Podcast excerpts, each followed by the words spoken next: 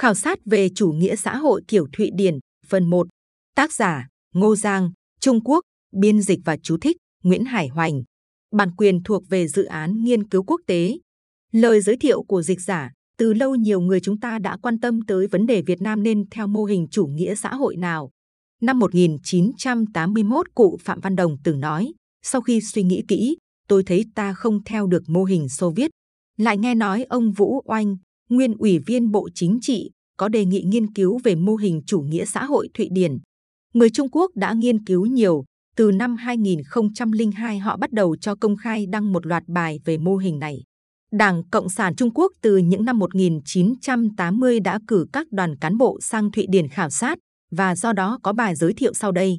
Sau đó năm 2008, Chủ tịch Hồ Cẩm Đào chính thức thăm Thụy Điển. Hồi đó có dư luận Trung Quốc sẽ theo mô hình chủ nghĩa xã hội Thụy Điển. Nhưng cuối cùng thì phe phản đối đã thắng với lý do chủ yếu là làm như thế thì Đảng Cộng sản Trung Quốc sẽ mất quyền lãnh đạo đất nước. Đây là quyền lợi sống chết không thể để mất. Tuy nhiên, dù mô hình chủ nghĩa xã hội Thụy Điển vì thế vẫn là vấn đề nhạy cảm, nhưng là một thực tế cần được bàn đến vì lợi ích của dân tộc. Vương quốc Thụy Điển nằm ở đông nam bán đảo Scandinavia thuộc Bắc Âu. Vào năm 1889, khi thành lập Đảng Xã hội Dân chủ Thụy Điển, vương quốc này còn là một trong những nước lạc hậu nhất châu Âu, người ta gọi là nước của cướp biển. Phần lớn dân vốn là cướp biển và tội phạm bị các nước Tây Âu đẩy đến đây cùng các hậu duệ của họ. Kinh tế Thụy Điển ngày ấy còn lạc hậu rất nhiều so với nước Nga hồi cách mạng tháng 10 năm 1917. Từ năm 1920, khi Đảng Xã hội Dân chủ Thụy Điển bắt đầu nắm chính quyền cho tới nay, tuy có một số thời kỳ gián đoạn, nhưng đảng này vẫn nắm quyền lãnh đạo đất nước lâu hơn cả. Trong thời gian đó, từ thập kỷ 20 đến thập kỷ 80 là thời gian được tác giả khảo sát, Đảng Xã hội Dân chủ đã xây dựng Thụy Điển từ một nước lạc hậu trở thành một nước kinh tế phát triển. Đứng thứ hai trên thế giới về GDP đầu người, sau Thụy Sĩ, và thứ nhất thế giới về phúc lợi xã hội, chứng tỏ sự xã hội hóa phân phối đã đạt trình độ rất cao. Trên đây là tóm tắt nội dung chính của bài một số điểm chính trong bản báo cáo khảo sát đến muộn, sau đây viết tắt là báo cáo khảo sát. Tác giả báo cáo này là đồng chí Dương Khải Tiên, năm 1985 và 1988 từng hai lần đến Thụy Điển tiến hành khảo sát. Thu hoạch tổng quát của tác giả là đối với chủ nghĩa xã hội kiểu Thụy Điển, nhiều năm qua, chúng ta chẳng những luôn luôn cho là đối lập với quan điểm chính thống, giữ thái độ phê phán nghiêm khắc, mà thậm chí cho tới ngày nay, trong suy nghĩ của mọi người nói chung vẫn khẳng định thì ít mà phủ định thì nhiều. Thực ra, như vậy là không công bằng. Nếu phân tích một cách thực sự cầu thị, ta sẽ không khó phát hiện thấy, ngoài những vấn đề chính trị còn tranh cãi, tạm thời chưa thể đưa ra một kết luận đa số chúng ta có thể đồng ý. Thì thành tích của Thụy Điển về kinh tế là rất lớn, xét về những gì mà chủ nghĩa xã hội của Marx yêu cầu phải có, dù là về mặt thúc đẩy sản xuất phát triển, nâng cao đời sống của nhân dân, hoặc là về mặt thực hiện công bằng xã hội, phân phối công bằng, bảo đảm quyền lợi nên có của giai cấp công nhân và nhân dân lao động. Bài báo cáo khảo sát này được đăng tải trên một tạp chí có số lượng phát hành nhỏ và đầu đề ghi rõ là đến muộn, khảo sát vào thập kỷ 80 thế kỷ 20 mà đến tháng 3 năm 2002 mới được sửa chữa cho đăng. Điều đó nói lên, cho tới nay, vấn đề tiến lên mô hình chủ nghĩa xã hội kiểu Thụy Điển vẫn là một đề tài nhạy cảm. Theo tôi, báo cáo khảo sát đã đăng báo rồi. Hơn nữa ngày nay xem ra vấn đề này thực sự không cần phải né tránh. Thế thì ta hoàn toàn có thể thảo luận và bình phẩm bài báo đó một cách công bằng ngay thẳng, thực sự cầu thị, nhất là về mặt lý luận. Bối cảnh lịch sử và phác thảo lý luận về hai mô hình tiến lên chủ nghĩa xã hội. Về lý luận, trước hết hãy nên bắt đầu nói về tình hình từ cách mạng Pháp 1848-1850 cho tới sau công xã Paris. Như vậy, chúng ta sẽ phải ra ngoài đề một chút, sau đó mới trở lại vấn đề mô hình chủ nghĩa xã hội Thụy Điển. Trong một thời gian rất dài sau cách mạng tháng 10 Nga, các nhà lý luận Liên Xô bao giờ cũng đề cao quá mức công xã Paris, coi nó là hình mẫu cách mạng xã hội chủ nghĩa của giai cấp vô sản. Thực ra không phải là như vậy. Trong một thời gian sau năm 1848, đúng là Marx và Engels từng cho rằng đã xuất hiện tình thế cách mạng trong các nước phương Tây chủ yếu, Do đó hai vị đã tích cực hoạt động vì sự nghiệp cách mạng này. Nhưng qua thất bại của cách mạng Pháp 1848 đến 1850 và sau thực tế là các nước tư bản mấy lần bình yên vượt qua khủng hoảng kinh tế, sức sản xuất vẫn được phát triển khá, Marx và Engels bắt đầu cảm thấy sự việc không như những gì hai vị đã dự kiến ban đầu, thời cơ cách mạng vẫn còn chưa chín muồi.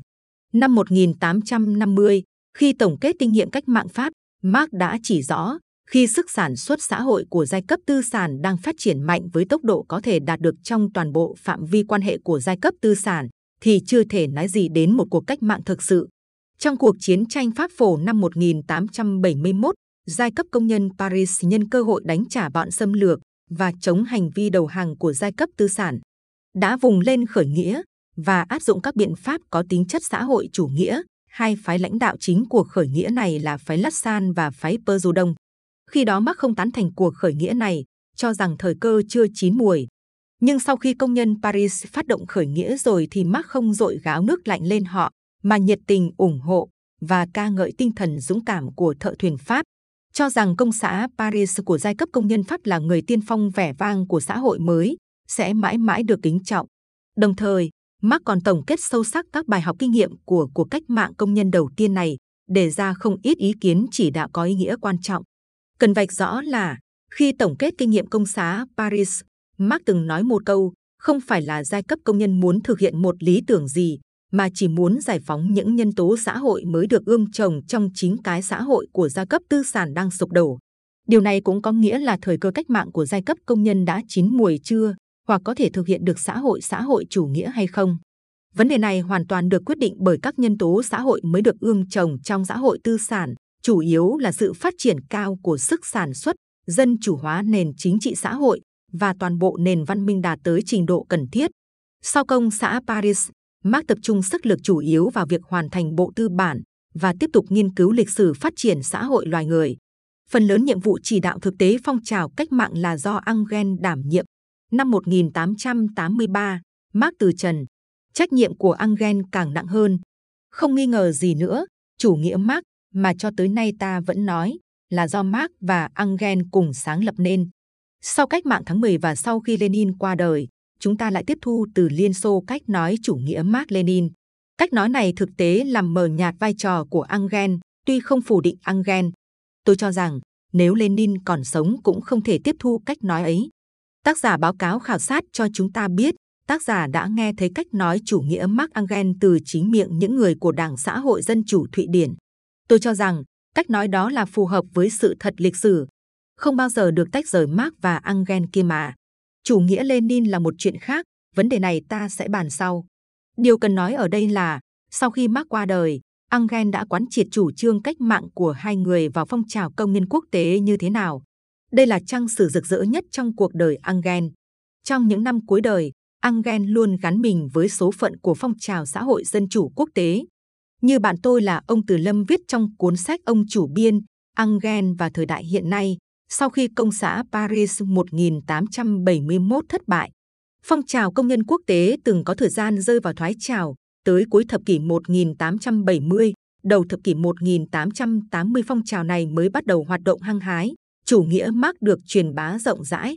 Trên cơ sở đó, nhiều nước Âu Mỹ như Đan Mạch, Bỉ, Tây Ban Nha, Hà Lan, Ý, Na Uy, Áo, Thụy Điển, Hungary, Đức, Pháp, Anh, Mỹ, vân vân, lần lượt thành lập các chính đảng công nhân.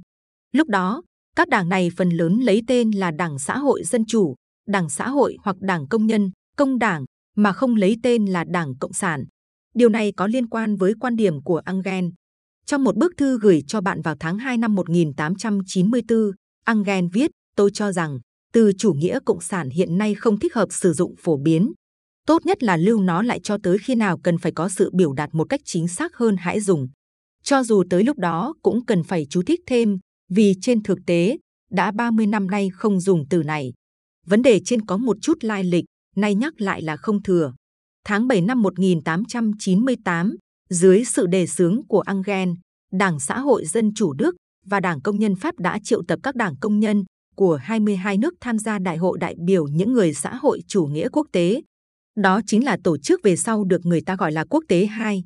Thật ra tổ chức này rất lỏng lẻo, không lập ra bất cứ cơ quan lãnh đạo nào. Trước đó, Hiệp hội Công nhân Quốc tế về sau được gọi là Quốc tế thứ nhất có lập một ủy ban chung, ngay cả quy chế họp định kỳ cũng không có.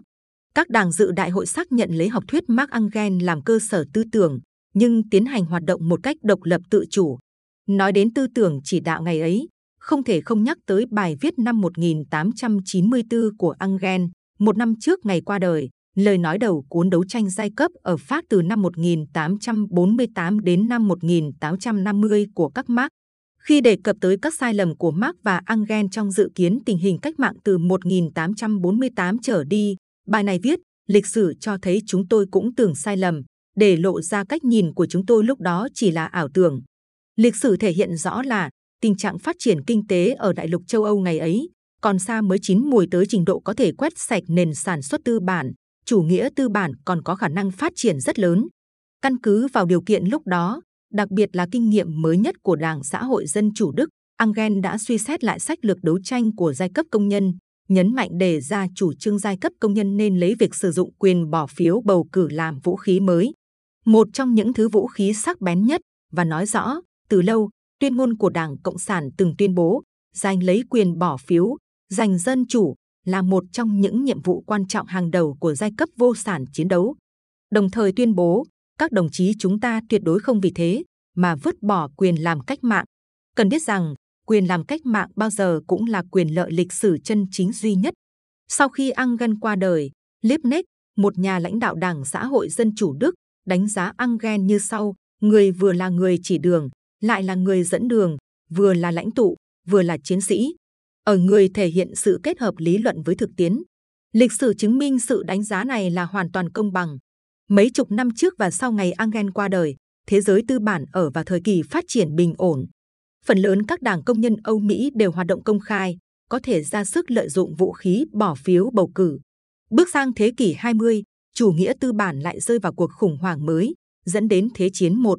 Cuộc chiến tranh này làm cho quốc tế hai bị chia rẽ mạnh, xuất hiện sự đối lập của hai phái, gọi là phái bảo vệ tổ quốc và phái biến chiến tranh đế quốc thành chiến tranh cách mạng.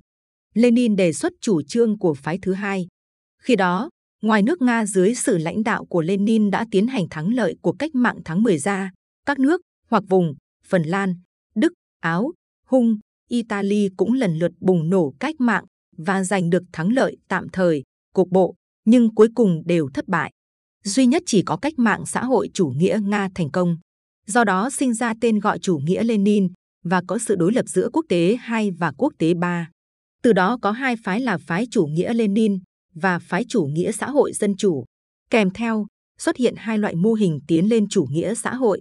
Ở đây, ta không bàn về sự đấu tranh giữa hai phái trên, trong đó, chống chủ nghĩa xét lại là một nội dung chính, cũng không bàn về thành tích hoặc thất bại và các bài học kinh nghiệm của chủ nghĩa xã hội ở Liên Xô và các nước xã hội chủ nghĩa khác cùng mô hình.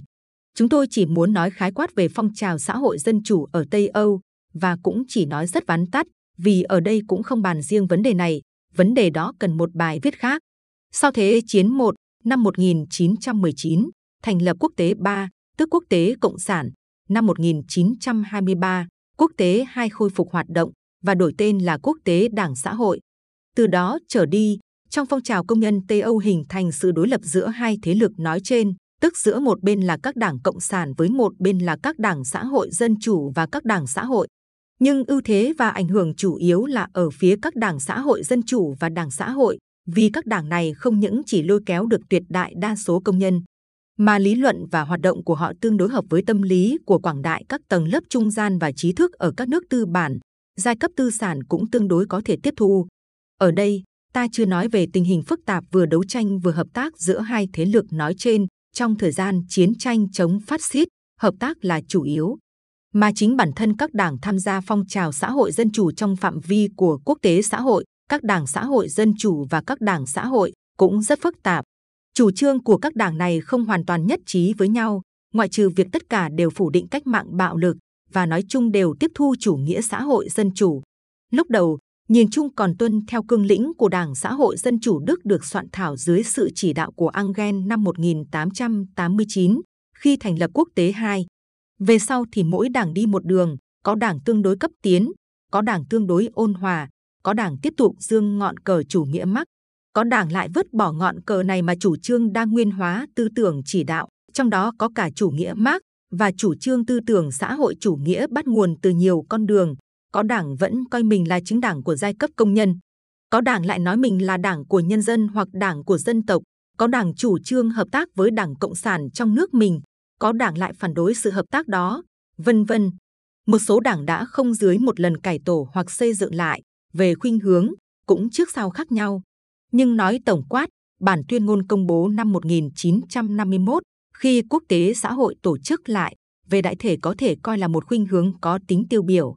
Tuyên ngôn này viết, dù là người của Đảng Xã hội xây dựng niềm tin của mình theo phương pháp phân tích xã hội của chủ nghĩa Marx, hoặc theo các phương pháp khác, dù là họ tiếp nhận sự gợi ý của nguyên tắc tôn giáo hoặc của nguyên tắc nhân đạo, tất cả họ đều phấn đấu vì mục tiêu chung.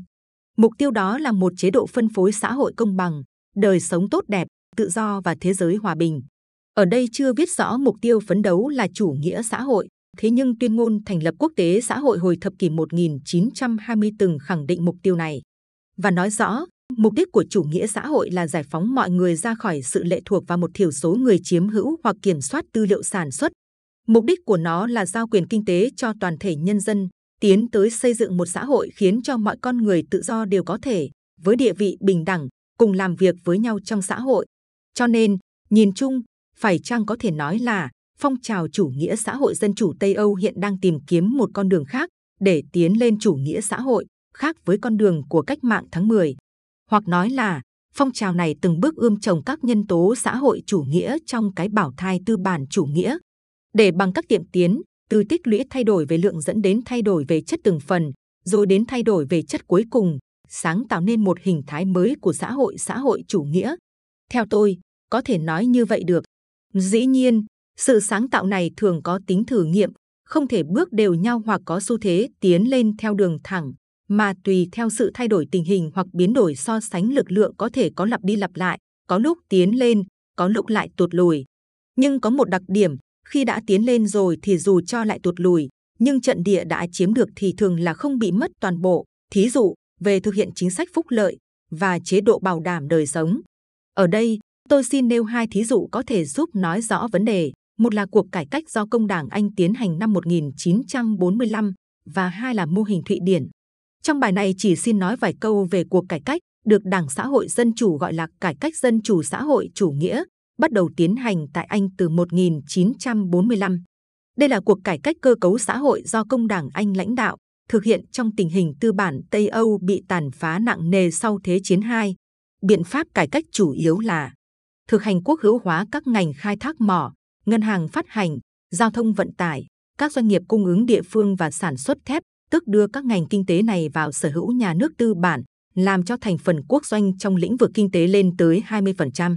Cải tiến thuế thu nhập theo một quy chế lũy tiến khác biệt rõ ràng giữa các cấp bậc, làm cho 2 phần 5 tổng thu nhập quốc dân thông qua hình thức thu thuế được nhà nước thực hành tái phân phối. Áp dụng phương pháp gọi là phúc lợi toàn dân nhằm thực hành chế độ bảo hiểm rộng rãi, ốm đau, tai nạn, tuổi già, thương tật, thất nghiệp, sinh đẻ và chết đối với tất cả mọi người, và thực hiện chữa bệnh không mất tiền cho toàn dân. Năm 1948, lãnh tụ công đảng Anh là Át Ly tuyên bố nước Anh đã trở thành nhà nước phúc lợi. Từ đó, cái tên nhà nước phúc lợi bắt đầu được sử dụng rộng rãi. Theo các tài liệu xác thực, ngày ấy, Stalin có nói chuyện với nhân vật phái tả của công đảng Anh Notsky. Thậm chí Stalin còn thừa nhận cuộc cải cách này có thể là một trong những con đường đi lên chủ nghĩa xã hội. Do đó mà năm 1951, Đảng Cộng sản Liên Xô từng giúp đỡ Đảng Cộng sản Anh soạn thảo cương lĩnh quá độ hòa bình. Nhưng trên mặt khác, hoặc nói trên một mặt quan trọng hơn, cuộc cải cách này đồng thời lại làm ổn định trật tự tư bản chủ nghĩa từng bị phá tan. Bây giờ ta có thể trở lại bàn về mô hình chủ nghĩa xã hội dân chủ Thụy Điển được báo cáo khảo sát nói tới.